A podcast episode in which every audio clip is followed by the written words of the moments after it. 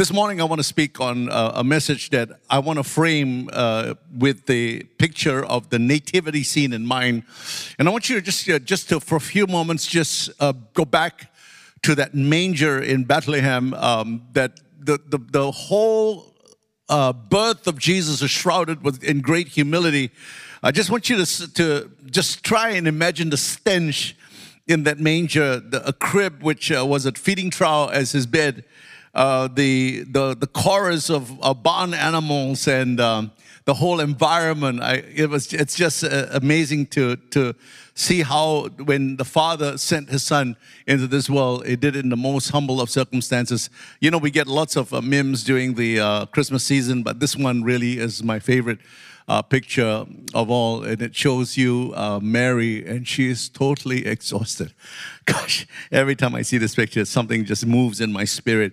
Totally exhausted from the long journey uh, to Bethlehem, and then she is um, in labor. They didn't have any of these epidurals or, or, medication in those days to ease the pain. And the most unlikely uh, midwife in all of Judea, which was Joseph, um, it was uh, it, it's just absolutely humbling. Now i want to frame this message today. This is my last sermon of 2021 and i want to close with a bang. I want to just share something that's really in my heart today. It's a real prophetic word uh, that i received this week from a prophet and i want to frame that in that prophetic uh, sense. It's 2 chronicles chapter 32 and verses 24 to 26 it says in those days hezekiah became ill and was at the point of death he prayed to the Lord who answered him and gave him a miraculous sign. And Hezekiah's heart was proud and he did not respond to the kindness shown to him. Therefore, the Lord's wrath was on him and on Judah and Jerusalem. Then Hezekiah repented of his pride of his heart, as did the people of Jerusalem. Therefore, the Lord's wrath did not come on them during the days of Hezekiah. Now, the life of Hezekiah is recorded in Second Kings, Second Chronicles, and the book of Isaiah. 11 chapters, large chunk of scripture dedicated to this one individual. Why? Because there's so many lessons for us to learn from this man. When Hezekiah began his reign at the age of 25, he inherited from his father a very chaotic, very divided, confused kingdom. And it was during his rule that he established the, the, the kingdom of God. He established true worship in uh, Judah. He, he restored the priesthood he repaired the house of God.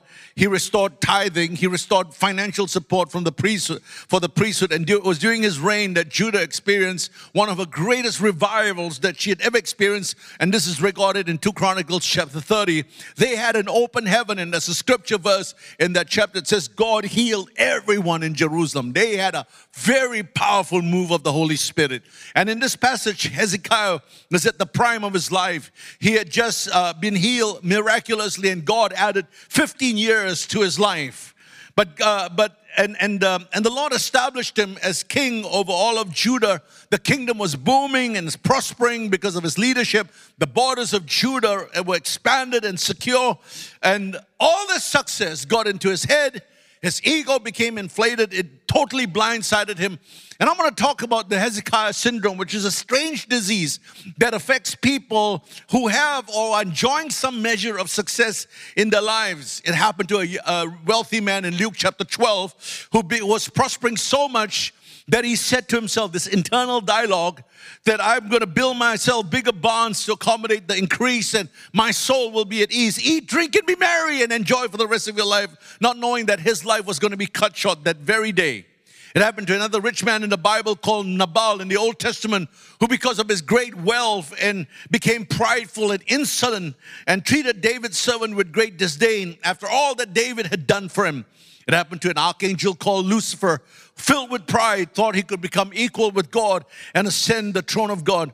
I tell you, my friends, in religious matters, nothing foils like success. I'm not afraid of failure. I'm afraid of succeeding at things that has no eternal value.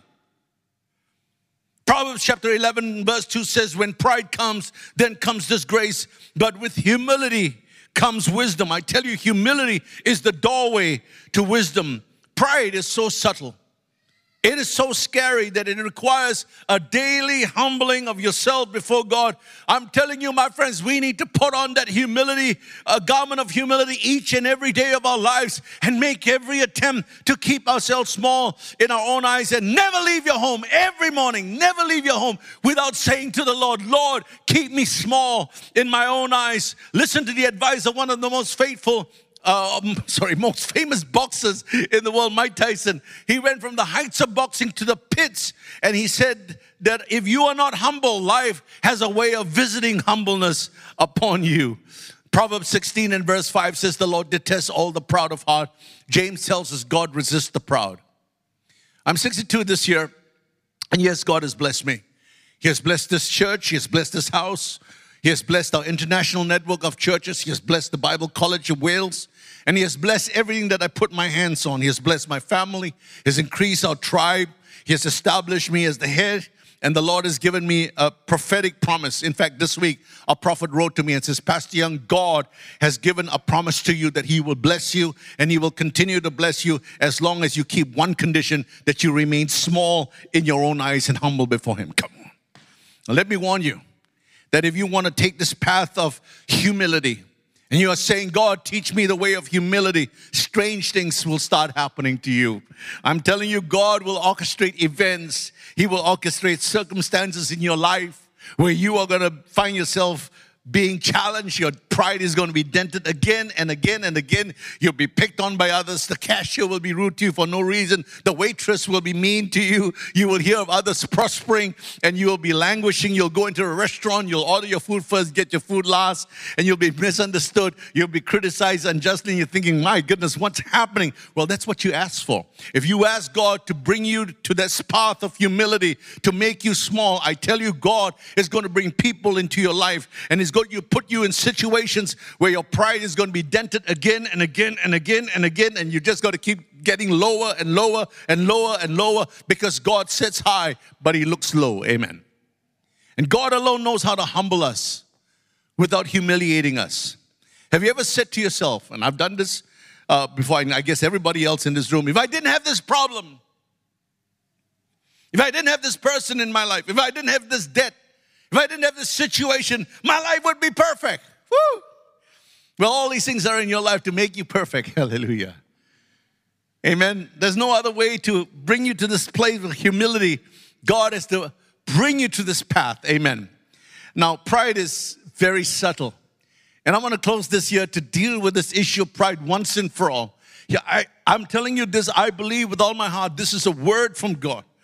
It's very subtle. It's manifested in a few different ways, which I like to explain to you. Number one, one of the most subtle forms of pride is we don't think that we need his counsel any longer. We start by making our decisions on our own, independent of Him. He's no longer the source of our wisdom, no longer the source of our counsel. We don't ask Him what He thinks before we make critical decisions.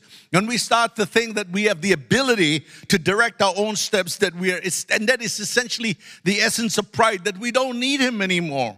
And this was the sin of Adam and Eve, they wanted to be like God. They wanted to make their own decisions. They wanted to chart their own destinies. And they wanted to say, Lord, we want to be in charge of our own lives. You know, the whole episode in the Jalan Sultan property taught me one lesson that you never make a critical decision without asking God for counsel. I made that mistake. I've apologized for it. I've taken full responsibility for it. But boy, have I grown from it as well. Amen. There's something about embracing a weakness and saying, God, I recognize my sin. I recognize, and I say this to my you, and it will never happen again. Not in this church. And I'm determined to make myself accountable to my pastors. I want them to challenge my presuppositions. I want them to say to me, Pastor, did you pray about this? I want them to say to me, Did you get a specific word from God? Do you sense His peace about this decision? I've given them permission to challenge and question me.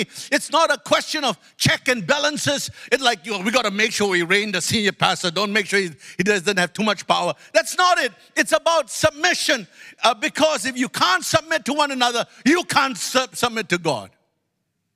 Paul said in the book of Ephesians, chapter 5, uh, to submit ourselves one to another in the fear of God. Man, we cannot make the mistake again in our lives, especially. Don't determine in your life, Lord, this is the last year, this is the last year I'm ever to make a decision without answer. I'm to ask your counsel, I'm to seek your direction with every decision I make. Amen. The second form of pride is that we no longer think that and depend on Him as the source of our strength. Now, my friends, if you want to study the subject of faith, who do you look at in the Bible? Who do you look at? You look at Abraham, right? He's the father of faith. I mean, God brought that man from one level of faith to another level of faith to another level of faith and perfected faith in Abraham. If you want to look at the subject of meekness, who do you look at? You look no further than, than Moses, right? Because the Lord Himself said, This is the meekest man on this planet. And Moses' meekness came about through the trials that he went through, the opposition and hostility that he had to face. If you want to study wisdom, who do you study? Solomon, I mean, he's the gold standard, right? You look no further than Solomon. And God gave him a wisdom the world had never seen before since. And Jesus alluded to that wisdom as well. If you want to study long suffering, who do you look at? The Apostle Paul. Paul said himself that I became a pattern for long suffering to the church. But if you want to study the subject of humility, if you're crying out to God and say, God, make me small in my own eyes, teach me humility, then the role model for us is King David. Because apart from our Lord Jesus, no one had to go through greater humiliation than David. In 1 Chronicles chapter 18 and verse 4, there's an interesting story here of David. It says that David took from him 1,000 chariots, 7,000 horsemen, 20,000 foot soldiers, and also David hamstrung all the chariot horses except that he spared enough for them for 100 chariots. Now, the story is interesting. David had just defeated the mighty Syrian army and it captured a huge chunk of their military hardware. And the next thing that David does, he does the unthinkable, man. He hamstrings all their horses. Now, I've always been puzzled by this verse, but I realize it has to do with the issue of dependency because this is a big issue with God who you place your trust in. Amen. The psalmist declares some put their trusts in horses, some put their trust in chariots, but we will put our trust in the Lord. Amen. You know, in the days of old, the chariots, the horses were awesome war machines. And when you had them in your army, it meant superiority over your enemy. 10 chariots charging at full speed, man, could rout several platoons of foot soldiers. A hundred chariots thundering down the plain. Woo! That's a sight, man. That's a scary thing. I was when I was in the national service, I was in armor. And uh, sometimes we had to move our vehicles uh, from the east to the west about two o'clock in the morning, you know, when there was no traffic. And when you have 50 tanks, 50 armored personal carriers on the road, uh, it's a very scary thing. The sound it makes is, is deafening, right? Um, but David did not just capture 100 chariots, he had a thousand chariots, uh, which meant that he was now the geopolitical superpower in the Middle East. And on top of that, add 7,000 horsemen into your army reserves, 20,000 foot soldiers. Woo, what an army! And then David does the unthinkable. He hamstrung all the chariot horses, and this was done to prevent the horses from ever being used in battle again. I, like I said, I've always been puzzled at this word, but had to do it had to do with the whole idea of dependency. Why would David do such a thing? I mean, no ancient king would do something like this. It was like taking off the tracks to your tanks, right? With all the weaponry, Israel would be the would be the power, superpower, would be undefeated, untouchable. So why did David hamstring, uh, hamstring, hamstring all those horses and destroy the chariots? It's to remind Israel that their dependency for every battle is God and God alone. Man, this is an essential part of our faith journey. My friends, we've come this far not because of the fact that we're smart people, not because of the fact that we can we are good in spiritual warfare. It's because God has fought our battles for us. We have to acknowledge that. We have to acknowledge that we're this far only because of God's grace. I'm not that smart, my friends. I don't have the smarts. I don't have the intelligence. I acknowledge that. I acknowledge that. I acknowledge that I'm nothing, but I'm telling you this we have a God who fights our battles for. Amen. This was uh, this week a prophet wrote to me and said, Pastor Young, I saw in a vision you standing on the platform and stamping your feet on the ground. And the word of the Lord comes and he says, No weapon formed against you shall prosper. And as I was with Moses, so I will be with you. I'm telling you this God has given us a prophetic word that next year we're going to see major battles, but God's going to fight the battles for us. Amen. This is how we fight our battles. Amen. But it was more than that. David was following a biblical precedence. Look back in the days of Joshua, Joshua 11, Israel was about to fight a battle with a huge army made up of many nations. The Lord says, Don't worry about them, I'll give you the victory. But when you get the victory, I want you to hamstring all their war horses and burn the chariots with fire. This is Joshua chapter 11 and verse 9. This is the original chariots of fire. Hallelujah. Amen. And Joshua and David showed up the, showed up the way of faith that true victory comes only when we totally depend on God to fight our battles. Come on. Am I speaking to somebody here today? You know, every morning I partake of communion. I did this this morning again. I do this every day because I want to acknowledge that He is the source of my strength and the source of my health. And I want to just tell you this that it's amazing that since I began doing this, I've been at the top of my health. I've been really in good health. It doesn't mean that I don't fall sick. It doesn't mean I won't be afflicted somewhere in the future. All I know, and this is my testimony, all I know is when I started taking communion every day, God has kept me in good health. It's not a magic formula. It is not superstition, it's a matter of dependency. I acknowledge that my health and my strength comes from Him. And some of you may be frown at this and say, well, that's a pretty religious thing to do. But when you get to my age, I'm telling you, you will trust me and thank me that you were obedient. Amen.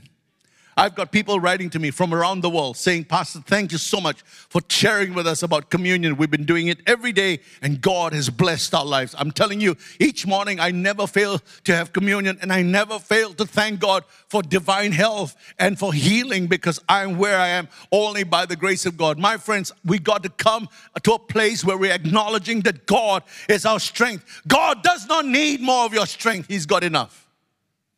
What he wants is your weakness because he's got none of that. Hallelujah. Woo! Thank you for that amazing response. All right. Uh, the third form of pride is this unsatiable need for recognition.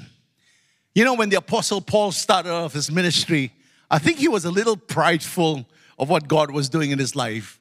And he boasted. He said, Hey guys, I'm not inferior to these apostles. I'm even, they're equal, all right? In other words, I deserve recognition. I'm more productive than all these apostles. I work hard, I serve hard, I suffer more. But as he matured, he changed his tune. And then he said he was the least of the apostles. And then later on, he said, I was born, born one of, out of due time. And towards the end of his life, he wrote the last epistle, Second Timothy, and he said, I'm the chief of sinners. Now, how many of you know that when you move from the chief of apostles to the chief of sinners, you're making some progress in your life? Come on. You know, I, I think we all go through the stage of, in my, my personal life, I'm just thinking about this. We all go through the stage of, uh, building and we want more and we want to increase and, and all this is wonderful. But I'm really at this stage in my life that all these things mean so little to me, you know? It's like, uh, I don't know how many people that are in Cornerstone, that's not my business. And all I want is to make sure that the people that I, you know, it's, um, how shall I put it? we are responsible for those people that God has given to us. Amen. We take care of the people nobody wants, and God will give us the people everybody wants. Amen. And I think that's really important for me. It's, it's not how big the church is, how many buildings we have, and all those things. Somehow God has just dealt so much with me. He says everything that you can see is transient and temporal, but what you can't see, what you put in the people, what you've sacrificed for the people, those things are eternal. Amen. Cornerstone is not buildings, man. And I, the first to apologize because I, you know, I, I came from that whole real estate background and building line. And I've always been fascinated with buildings. And God had to deal with my life about this. And I know that some churches are in building programs, and let's not be too concerned about those things. Amen. Because what's more important is the eternal kingdom on the within. Amen. Huh? And so God has really been dealing with my heart about this. And I believe revival is coming. I believe God is going to have a church without spot and wrinkle. Hallelujah. You know, I think of Solomon one of Israel's greatest king. What was the downfall of Solomon? If you think about this, before the women came into his life, what do you think was the number one downfall of Solomon? I think it was his building projects. That guy was a builder, man. He could build like nobody's business. He built chariot cities. He built storage cities. He built the temple. He built his palace. He built the house of forest. He built every, he was a builder. And he got lost somewhere in the whole building process because of the pride that came upon him. Gotta be careful about this, cornerstone. Amen. I just thought I'd drop that with you because I believe with all my heart that God is about to do something here in the church that requires more than us looking at the externals. It has to do with the kingdom of God within. Amen. You know, when Jesus talked about the spiritual disciplines, prayer, fasting, and giving, what is the one common denominator? He said, You do all these things not to be seen. Amen. And um, there's this inner compulsion in all of us to be regarded more highly than we think we truly are, to give the impression that we are more spiritual than we really are. whether you pray, fast, or give, don't let your right hand know what your left hand is doing. And I've determined in my heart, Lord, whenever I give, I give in secret. Whether and when I pray, it's going to be in secret. And when I fast, it's going to be in secret. Nobody needs to know. Nobody needs to know. I have a friend called Fawn Parish uh, who had a conversation with a friend who was on a 12 day encounter with Jesus. Gosh, don't we all dream about these things? I, when I read about these things, my, I salivate and I say, oh God, is this not what I live for, right? You know, this face to face encounter with Jesus. Come on. And this is something I've been praying every day. God, I just want to have a face to face. I just want to see you. I just, I don't care what, I don't care whatever happens in my life. That's all I want. I want to see you, God. I want to see you. It's my burden, that's my burning desire. And we have to be careful that in our day to day routine, you know, in our daily uh, devotional, that we are not metastasizing dullness of heart. A.W. Tozer said, There's nothing more deadening to the soul than the continual handling of holy things. Hey, my friends, don't ever lose the wonder of who Jesus is. Amen. Amen. When you see the cross, does it move your heart every day? Don't ever treat uh, the holy things of God lightly. Don't ever treat the holy as though they are common things. You know, I, I want to stand here and apologize because several years ago I made a joke over pulpit about circumcision. I told a joke, everybody laughed, it was a funny joke, and the Lord said, Don't you ever say that ever again. I apologize for that. I made fun of a holy thing. I mean, don't ever make fun of communion. I saw people posting jokes about the communion. Jesus bled and died for us. How can you make a joke out of that? Don't ever make a joke out of baptism. Don't ever make a joke out of the virgin birth. You know, the virgin birth is so holy that the writers, the New Testament writers, could not even put a word to describe the baby Jesus. They could not even find a word. So they said this is a holy thing because they couldn't find any other word. It was so holy. And I see people on Facebook putting memes, funny memes about Jesus uh, giving birth and Mary and all kinds of things. Don't do that. That's desecrating that which is holy. And I determined, Lord, I will never, ever, ever stand up on the pulpit and tell a joke that has to do with the, with the holy things of God. And she said, in one of these encounters, this man saw a vision of Jesus on the cross. There was a group of businessmen at the foot of the cross. They were nailing the name cards at, on the cross, thousands of name cards, and the blood dripping from him covered those name cards. And she said, There's coming a day when our need for validation, our need for recognition will be washed by the blood of Jesus, and our tendency to franchise the gospel. How in the world can we ever think that we can capitalize on the blood of Jesus Christ?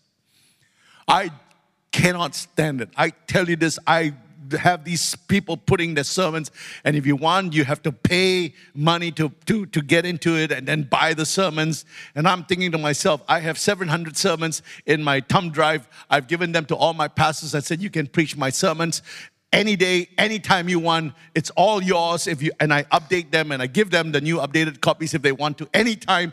This is my life's work. I'm giving them my life's work because I'm telling you, freely you have received, freely give. In, in Cornerstone, copyright means the right to copy. Hallelujah.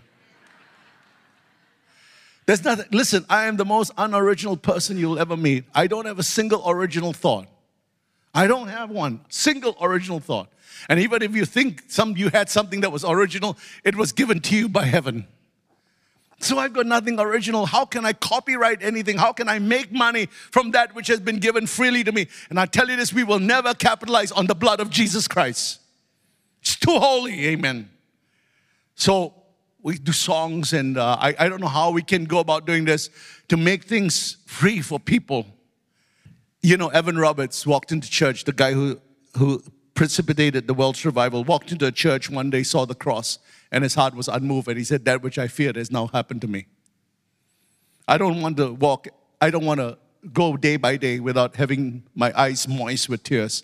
I don't want to go day by day without my heart ever being moved by what Jesus Christ has done for me at Calvary. I'm telling you this, that's a good barometer. When was it last that you wept, you shed tears, and you cried and said, God, I love you so much? When was it last that you fell on your face before Him and said, God, I want more of you? I just love you with all my heart. When was it last that your heart was moved? If you remember the days that you were full of zeal, remember the days that you were full of passion, you wanted to share with Jesus, with everybody else, remember the time that you were praying and all you wanted to do was spend time with Him. Go back to those days. Go back to those days. Amen. This man saw future songwriters writing amazing songs and nobody knew who wrote their songs. Come on. They were dedicated to the king. Amen.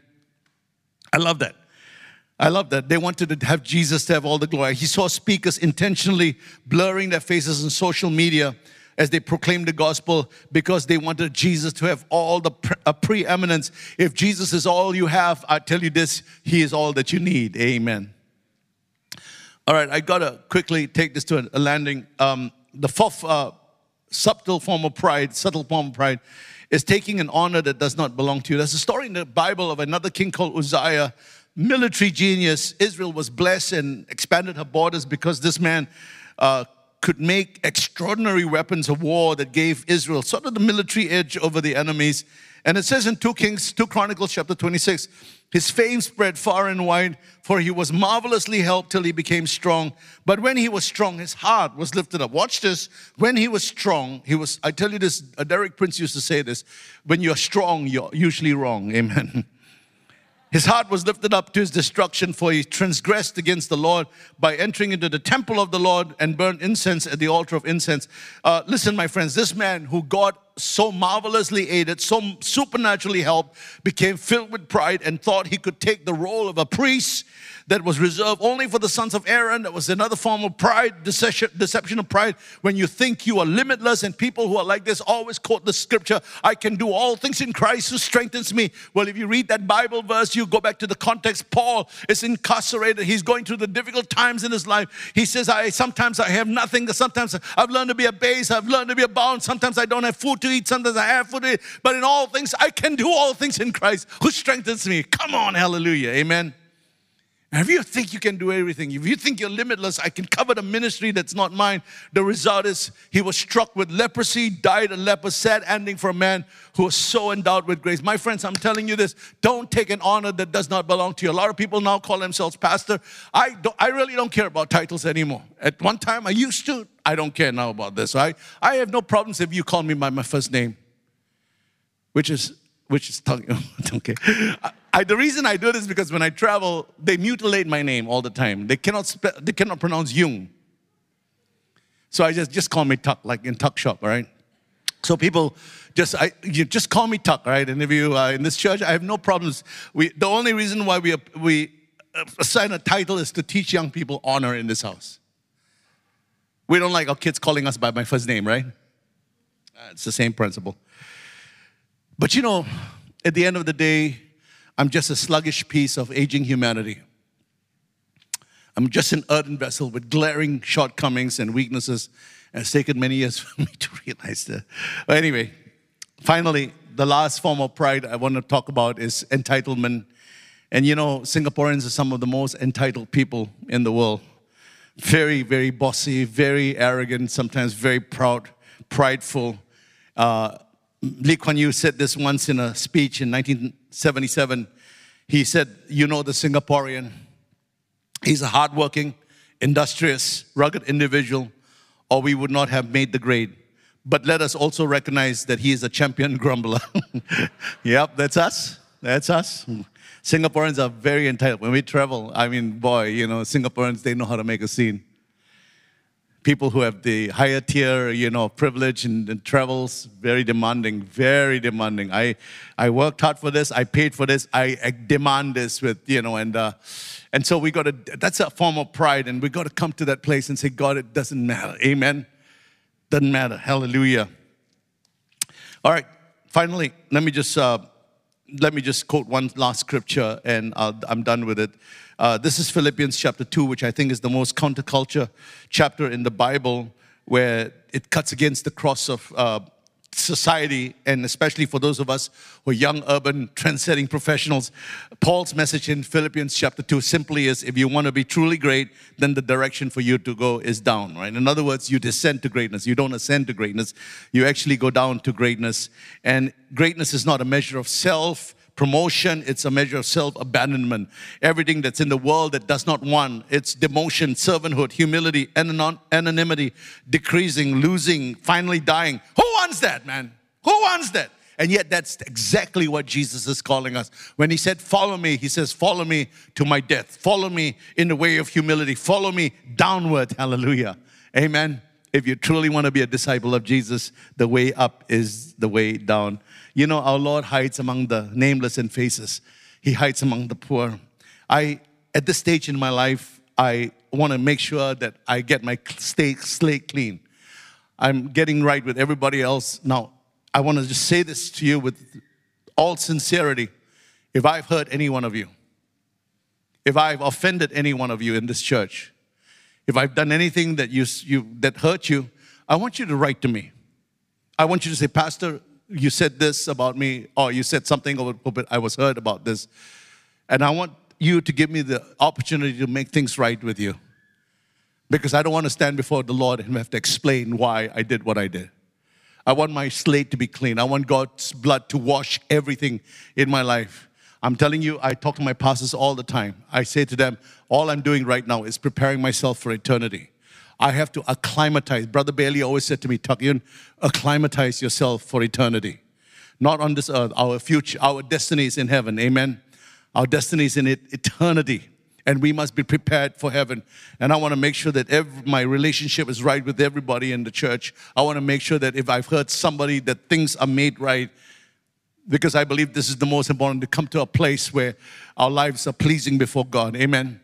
And so, my, my brothers and sisters, I believe this is something God has put in my heart. I'm going to close with a, uh, to read a narrative here from a book by Francis Schaeffer, who wrote the Christian Manifesto. And uh, this is not part of the sermon, but I'm going to close with this because this is probably one of the most amazing, uh, uh amazing uh, description, a most vivid description of the nativity scene and let me just read this to you. Uh, it's, it, will take about two minutes, but I think it's worth listening to it.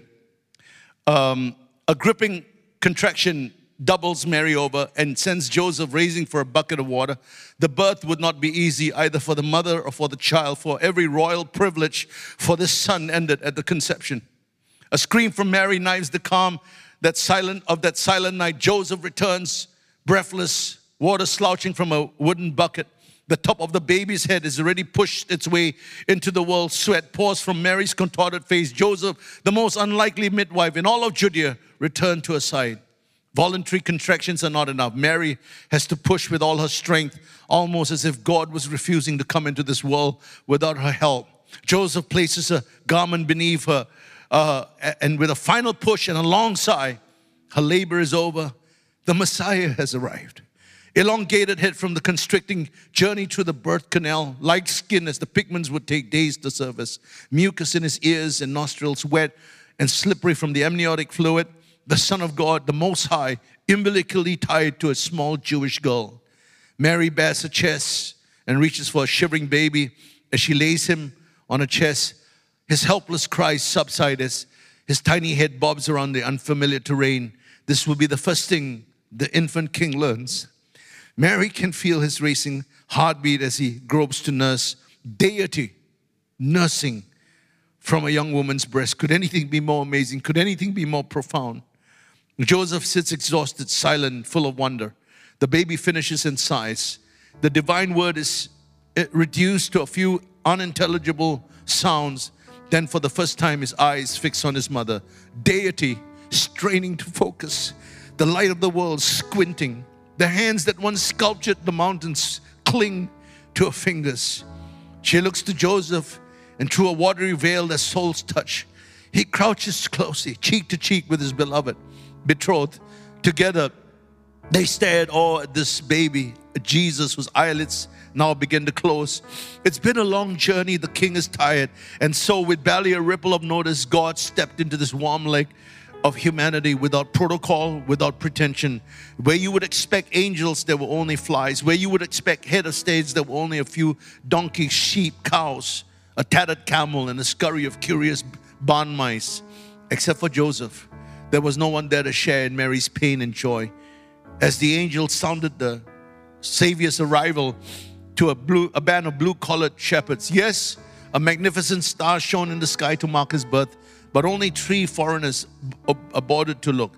Thus, in the little town of Bethlehem, one silent night, the royal birth of God's Son tiptoed quietly while the world slept. I want to, to do something now that I feel it's really important. It's part of the humility and that we, it's, it's to go on our knees. Paul said, Every knee shall bow and every tongue shall confess. You are going to bow your knee to Jesus one way or another either in heaven or in hell. But whether you're you in heaven or hell, you will have to bow your knee to Jesus. But if we bow our knee here, we can be sure we will bow our knee then. Hallelujah. Amen. And it's part of the whole idea of worship. It's to prostrate, pray, prostrate ourselves. Proskuno is to humble ourselves and go on our knees and say, God, I, I give my life to you. I surrender. Would you just get on your knees, ladies and gentlemen? And on this uh, final weekend, in Cornerstone as we come to a close of 2021 to say, God, I humble myself before you. Now, for those of you who are older and you cannot bend your knees, it's okay. You may just sit on the chair. But for those of you who can, I'm, I'm beseeching you, I'm pleading with you. This is an opportunity to bend your knee to the Lord and Savior to Jesus our King. Hallelujah. Father, I come before you this morning and I bend my knee before you, before the congregation, and I humble myself before your people, Lord. And I say, God, that I am nothing, Lord, that I'm just an a sluggish piece of aging humanity, Lord. That, Lord, there is things in my life that needs to be cleansed and washed and repented, Lord. Father, I'm just as I'm a weak earthen vessel, Lord. I am full of weaknesses and full of frailties and full of fears, Lord.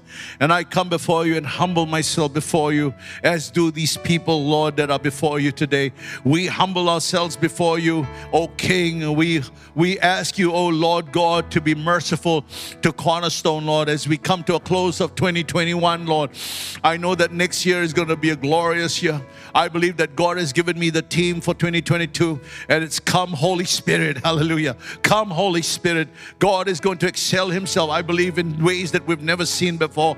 But I believe that it takes preparation. God is bringing us closer and deeper. My friends, over the last few weeks has been an amazing time for me. Um, Chris Berkland had a dream. He wrote to me, he said, Pastor Yoong, we were together in this dream and we were sitting down in a beautiful garden.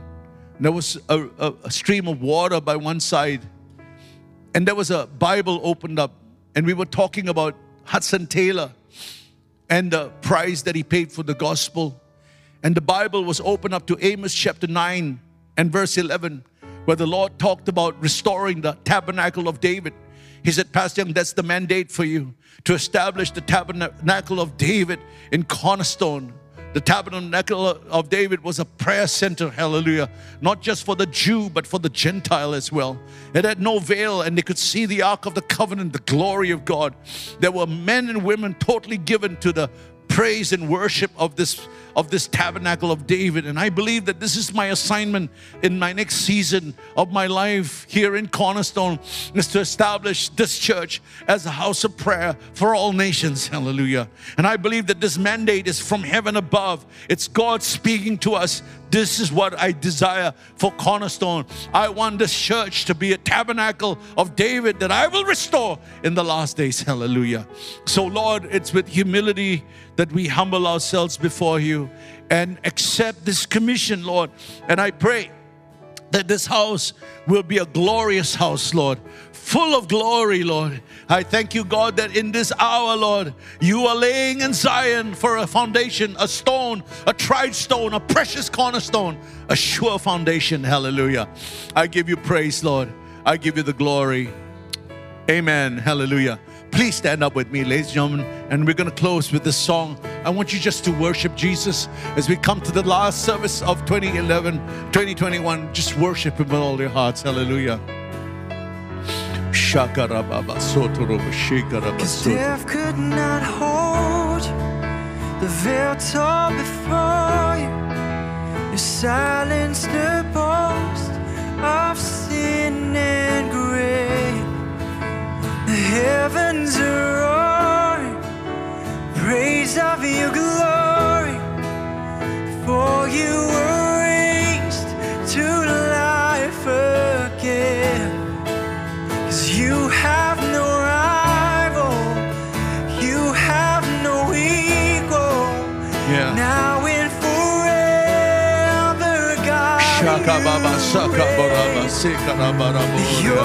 We declare your kingdom, Lord.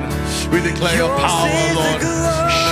We declare your glory over this house, Lord.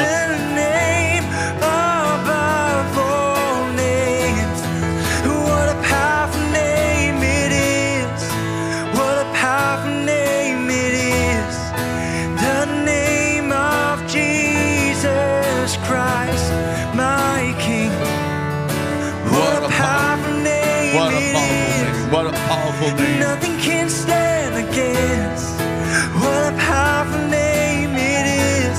The name of What a powerful name, one more time. Jesus. What a powerful name it is. What a powerful name it is.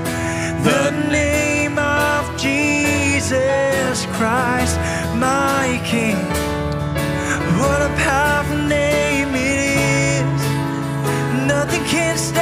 Against what a powerful name it is. The name of Jesus. And now the Lord bless you and keep you. The Lord make his face shine upon you and be gracious to you. The Lord lift up his countenance on you and grant you shalom. And the blessing of God the Father, the blessing of God the Son, and the blessing of God the Holy Spirit be with you now and forevermore. And everybody said, Amen. Let's give God a big praise. Amen. Come on, shout unto him with a voice of triumph. Hallelujah. Amen.